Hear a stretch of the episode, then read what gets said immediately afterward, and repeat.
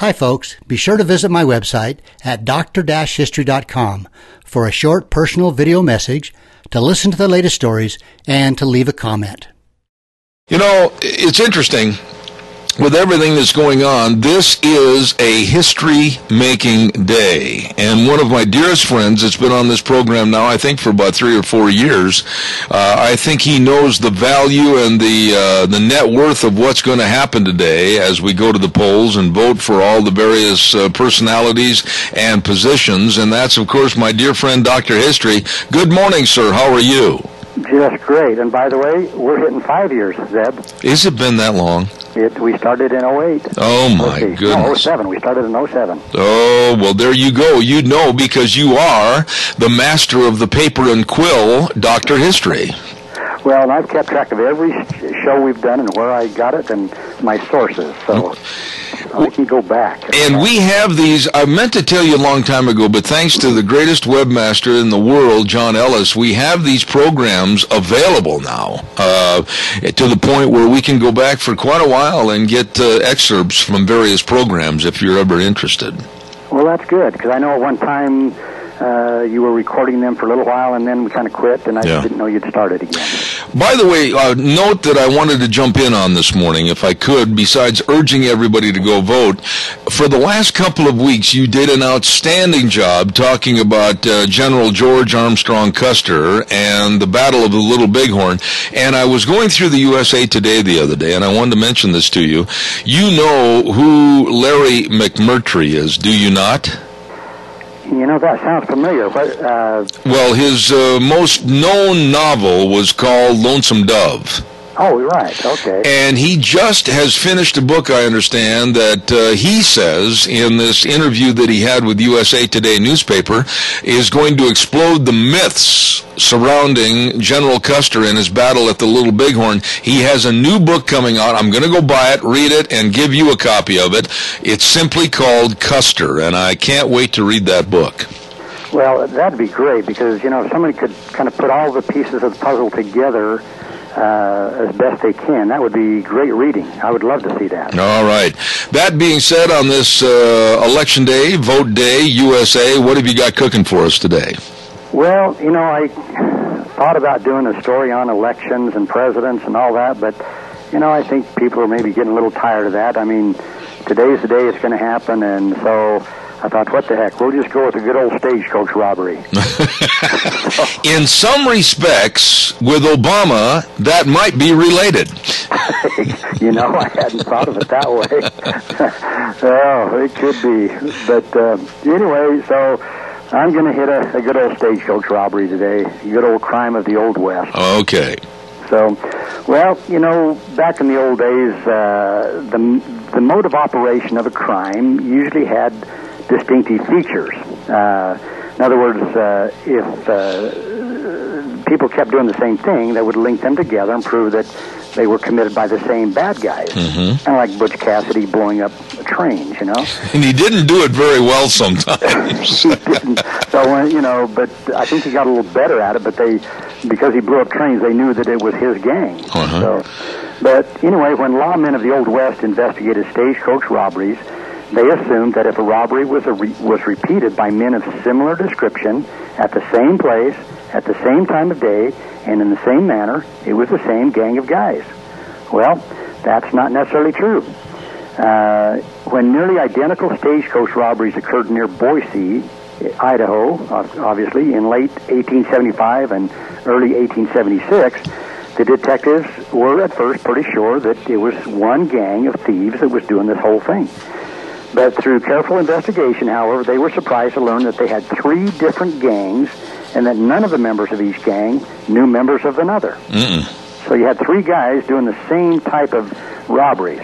So, but you know, stagecoach robbery was a, a crime of choice because the coach could be stopped anywhere, some distance usually from any population uh, center, and this allowed time for the robbers to get away before the posse could get to them. So the thing that's peculiar about this that happened up by Boise is that the stagecoach robberies occurred just outside of Boise, from half a mile to a mile and a half, just right barely outside of town. Now, which way was this out of Boise? North, south, east, or west? Uh, it was south. Okay, uh, coming So- towards our direction then. Yeah, kind of south. Wh- What happened was, um, and, and I'll kind of get to that. Uh, the reason behind the several robberies uh, was that the Silver City coach uh, was one of three coaches leaving Boise, and uh, it was the one that's most likely to carry uh, gold and, and treasure and one thing and another. But what they would do is, uh, about three o'clock in the morning, they would load up a coach that was going to Umatilla, and it would leave at three o'clock in the morning. Then about 10 minutes later, the Silver City coach would be loaded up and it would take off. And then next came the Overland coach, and it started out about 10 minutes after the Silver City coach. So they all took off out of Boise in the same direction, and then, of course, they split up and went to their various destinations. I see. But by starting out at 3 o'clock in the morning and going the same direction, and with three of them, they thought this would prevent robbers from having enough time to accomplish their work, and uh, because, uh, you know, if they robbed one, there'd be another coach coming along in 10 minutes. So, uh, but the robbers knew of the schedule, and they were ready to try it anyway. I got a question for you right there, and I know you cringe when I ask my questions. In the Old West, did they ever have two gangs try to rob the same stagecoach at the same time, and each gang killed each other trying to rob that same stagecoach? I'm going to have to find a story about that one. Okay. There could be. well, so here we are, November 1875, the Silver City stage. Uh, it was stopped just after 3:30 a.m. in the morning, not more than a mile and a half south of Boise. Now, three robbers demanded and got the Wells Fargo uh, treasure box, and they were disguised, of course, carrying double-barreled shotguns. They got a little over seven thousand dollars in gold and dust and greenbacks, and uh, but the driver, kind of curiously, instead of going back to Boise, he kept on going to his route over in Silver City before he finally sent someone back to Boise with a report of the robbery. Hmm. Well, now that's kind of curious, and that'll come out here in a minute. But it rained between the time of the robbery and its report, so they weren't able to get in. As they went out there, they couldn't find any tracks, and there was no leads. Well, there was a a detective, a Wells Fargo detective named Thacker, and he was put on the on the case, and he was able to arrest five men, uh, one of which was the driver. Uh-oh. So, see, the driver was actually involved in this. Uh-huh. And that's why he didn't turn around and go back to Boise. He just kept going to give his buddies a chance to get away. Well, yeah, but no, I'm- wait a minute. You said they were robbed about a mile or a half a mile or so out of Boise, and then he goes all the way to Silver City? Why, you bet your bippy they pointed the finger at him. Yeah, I mean, that's pretty obvious. So, but anyway, they, they captured the guys, and in the course of one thing or another, they found them that they did rob the, the coach, and, uh, but the jury, now this is kind of strange, the jury could not arrive at a verdict.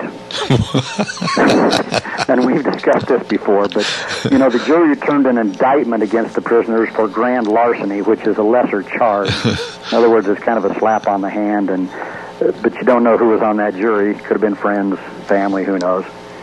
Okay, so that was in November. Okay, now February uh, 1876, just a few months later, Silver City Stagecoach stopped again There we go. of the city about 3:30 in the morning. Mm-hmm. This is only a half a mile out of the city. Well, the robbers demanded the treasure box. They got about thirty-five dollars in gold coins and about two hundred and forty in currency. And well, within a couple of days, the sheriff uh, had arrested two brothers and four others that they thought were involved, and and eventually they were all released except one guy. And uh, and again, he was acquitted. So. Uh, you know, makes you again wonder about the judge and the jury on these deals. Well, they were getting kickbacks. What's the matter with you? well, you got to make money somehow. So that was February. Okay, now we move to April. The Silver City coach got off on time, ten minutes behind the Umatilla coach, and and ahead of the Overland coach. Well, it was a bright night. They had their lamps lit, but half mile south of town, a man jumped out in front of the horses and told him to stop. And at that instant, another man jumped out from behind and called for the uh, for the box to be thrown out. And so they threw the box off and the stage was ordered to drive on, and they did. Well, now this one is a little better. They later the sheriff examined the scene of the crime, Uh-huh. but they couldn't really find uh, much. They found the broken box that had been uh, uh, broken open, and but actually they got nothing. The box was empty. So that was a waste. Well, you know, the, the, robbing stagecoaches up in Boise, there's a couple of things that come to mind here. Uh, number one, it was hard on on stagecoach robbers because they had to get up so dead dadgummed early in the morning. That's kind of tough on those guys. Well, you know, maybe they were on the graveyard shift. Well, yeah, I mean, here's their wife. They're laying in bed, and she says, "Where are you going, dear?" Well, I gotta get up and rob a stage, you know. yeah, I'll be back in a little while. yeah, just give me a break. Don't nag me. I'm gonna go get us some money. That's right. Well, anyway, so April, uh, the stage was robbed again. Half mile out of town, same place. Well, okay, so finally they smartened up. There'd been so many robberies close to one another that a signal had been arranged. Oh. Okay, here we go. If the stage was robbed, the driver, as soon as he was away, out of danger, was to fire a single shot in the air. It took them that long to figure out something like that? Well, things were a little slow, I guess. Uh, Not things, so, people. yeah, and then he was to continue on his route. Okay. Well, so men had been assigned to take up positions to watch for anyone after the shot went up for anyone coming into town from the south, because that's where the stage had been robbed. Mm-hmm. And then there were others were assigned to go directly to the scene of the crime, try to find evidence, track the robbers, and then there were still other men that were to be wake, woken up and to check out certain persons of the suspected reputation. I got a great idea for you. What's that? Why didn't the stagecoach be filled with all kinds of sheriff's deputies with shotguns and everything else? It's dark. How are they going to see them at 3:30 in the morning? Well, you know, I don't know. Maybe they were on the maybe it wasn't in their contract. I, Come on, Doc, get with the history program here. okay, here we go. so the, st- the stage was robbed, a shot was heard, and they were at the scene in less than 10 minutes. The town was closed up with heavy patrols on the south end of town, uh-huh. so there's no possibility of anybody going in or out without being seen. Seen. so, anyway, uh, although the men at the scene found uh, found some evidence a little bit, they found the broken open box, but once again, the the box was empty, and so the robbers got nothing for their trouble.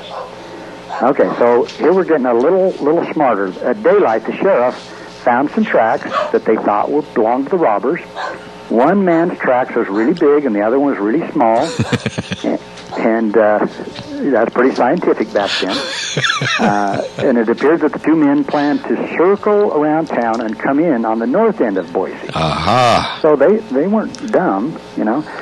So anyway, there was one man uh, that was strongly suspected to be one of the robbers. His name was Miller. Well, he was arrested, thrown in jail, and I don't know what they did, but they got a full confession out of the guy. Well, Miller's confession that the other robber was a guy named Scott. And so, so Miller's in jail now. Scott is out in the lava fields about an hour away from the city, mm-hmm. and he could watch from where he was the officers and people trying to find him. And but eventually he got hungry and he decided to he better go into town and find out what happened to his partner. Sure. So, because he didn't know that he was in jail, so he hid beneath the Baptist church there in Boise and until he was discovered, and the sheriff come around and told him to come on out. And uh, anyway, so he crawled out from under the church, and so he was taken, uh, bound, taken, took his rifle, his gun, and everything, and thrown in jail. So now we got the two, the two bad guys. Okay, now they were taken before the judge. They were charged with robbery. Um, they, uh, while in jail, now this Scott guy was kind of an interesting character. While he was in jail, he got a knife. Oh. And he was sawing away at the iron bars when he was discovered by the sheriff. so, uh, now, another time, just a little while later, Scott and Miller all made an escape again. Uh, this time they made an escape. Uh, there was actually an iron grating fastened with two bolts, and Miller was able to stand up on some benches, put his arm through the grate, unscrewed the bolts, tore the grating off, and they got out. And in the jailer's room, they found a Spencer rifle and a shotgun, and they took off. Oh my! So now you're not going to tell me that they went back and hid underneath the Baptist church again, are you? Well, they could have. You know, it probably would have been safer than what they did because they took off out in the country and. So the sheriff uh, took off with his posse, and they located the escapees, and and it hadn't been long, but uh, they had Scott and Miller surrounded, and uh, about eight miles out of Boise. Well, they captured Miller, and in about another half hour, they captured Scott, and uh, they took their prisoners back to Boise. And uh, at this point, they decided maybe they better make the jail a little more secure. Uh, that's a good move. That's a good move. So, anyway, the prisoners were taken to the penitentiary up there in Boise, and I've never been to that old penitentiary, but I've heard that's a, a pretty good uh, tour up there. Oh, they revoked your sentence, huh? they did. but anyway, the sheriff decided that, uh, you know, being these guys were kind of good at getting out of jail, uh, one night he uh, was keeping watch and he heard some sounds of men working on this grating door again. and he rushed in and he found that Scott and Miller and some other prisoners had somehow nearly picked and pried off the lock of the door. somehow they had gotten a medium-sized axe, a small bar, bar of iron, and an old pocket knife. Now, now again, how they got those? Did you know somebody smuggled it in a cake or something? I don't know. I know what you're going to say next. You can just save the time, and then they all ran out the door and hid under the Baptist church. you know that Baptist church must have been a nice place to visit. But no, they didn't. He he caught them before they actually got away. Oh, I see. So anyway, eventually the grand jury found indictments against Scott and Miller for stage robbery. A trial was set trial only took about a few days, and the two men were convicted of the charges. And back then, they had a little harsher sentence. Miller was sentenced to five years at hard labor, mm. and and Scott was sentenced to serve seven years at hard labor, which, you know, they, you never hear of that anymore. That's, I guess, uh, too uh, too rough on them to actually make them work. Yeah, yeah. So that's the story of some bank, some stage robberies that happened just right up here in Boise, and anyway, I thought that was kind of interesting. Well, you know, I got some questions for you, as I always do. Uh, okay, so these guys, Miller and what was the other guy's name? Scott. Scott. Now, they were good at uh, robbing the stagecoach. Right. Okay. But you would think if they were really that brilliant and they got away with it the first time, why did they hang around Boise until finally they figured out, the cops finally figured out, hey, these are the guys. Why didn't they leave the scene and go someplace else? You know, I've I've given some stories about dumb robbers yeah. over the years. Yeah. Uh, I remember one uh, man and woman robbed the stage, and they were out in the out in the desert somewhere down there in Arizona, and they got lost until the sheriff's posse found them, and they were nearly dying from thirst and hunger. So, you know, some of them don't think things out real well ahead of time. Well, and you know, it's just like we talked about on one program, and Hollywood has this too, but there were dumb uh, Western robbers with the trains and the stagecoaches. One of the dumbest Western movies I ever saw in my life, and I'm trying to think of the title of it all of a sudden, it escapes me, is where the guy jumps in the middle of the railroad tracks, okay, holding a Winchester, and the train is coming at him at 30 miles an hour, and he sticks his gun up and yells, Stop the train! Now, I ask you, Dr. History, and you're a man of great intelligence. Why would somebody driving a multi-ton train at 30 miles an hour stop for some Nimrod standing in the middle of the tracks holding a gun? That's what the script said. Oh. You know, we, we talk about dumb robbers, but I think sometimes there were maybe some dumb bankers and some dumb dumb uh, train uh, uh, engineers too. But when you think about Hollywood, and, and really some of the stories you've had about these guys that aren't really intelligent, why in the world would a guy driving that kind of a, a train stop for somebody standing in the middle of the track saying, Right. "Hold up, hold"? You know, last night I was over to my folks' house and uh, I watched about the last ten minutes of a Roy Rogers and a Gabby Hayes uh, uh, show. Oh. I don't know what the name of it was, but of course Roy Rogers got the girl and Gabby Yeah. Hayes. We thought he was shot, but it hit his uh, little pint bottle of uh, hooch, and so he w- didn't get killed. That little pint bottle of hooch saved Gabby Hayes in at least a dozen Western movies. Yeah, yeah. He, he thought he was dead, and Yeah. uh, thought he was going, and uh, then all of a sudden they find that just dented his little can of hooch. Well, and that happens to a lot of us. Anyway, uh, I can't wait to hear you next week. You do a great job. Now, did you go vote already? Not yet, but you can be sure I will. Well, you'd better. I'm counting on you. Dr. History, better known as Dr. Ken Turner, one of our dearest friends. God bless you, and thanks for telling us all about stupid stage robbers. Okay, I'll try to come up with some smarter ones. Okay. See you next week. You have a good day. Zach. All right, buddy. Thanks so much. Protect your dream home with American Family Insurance. And you can weather any storm. You'll also save up to 25% by bundling home, auto, and life. American Family Insurance. Get a quote. Find an agent at amfam.com. Products not available in every state. Discounts may not apply to all coverages on an auto or home policy. Discounts do not apply to life insurance policies. Visit amfam.com to learn how discounts may apply to you. American Family Mutual Insurance Company SI and its operating companies American Family Life Insurance Company 6000 American Parkway, Madison, Wisconsin.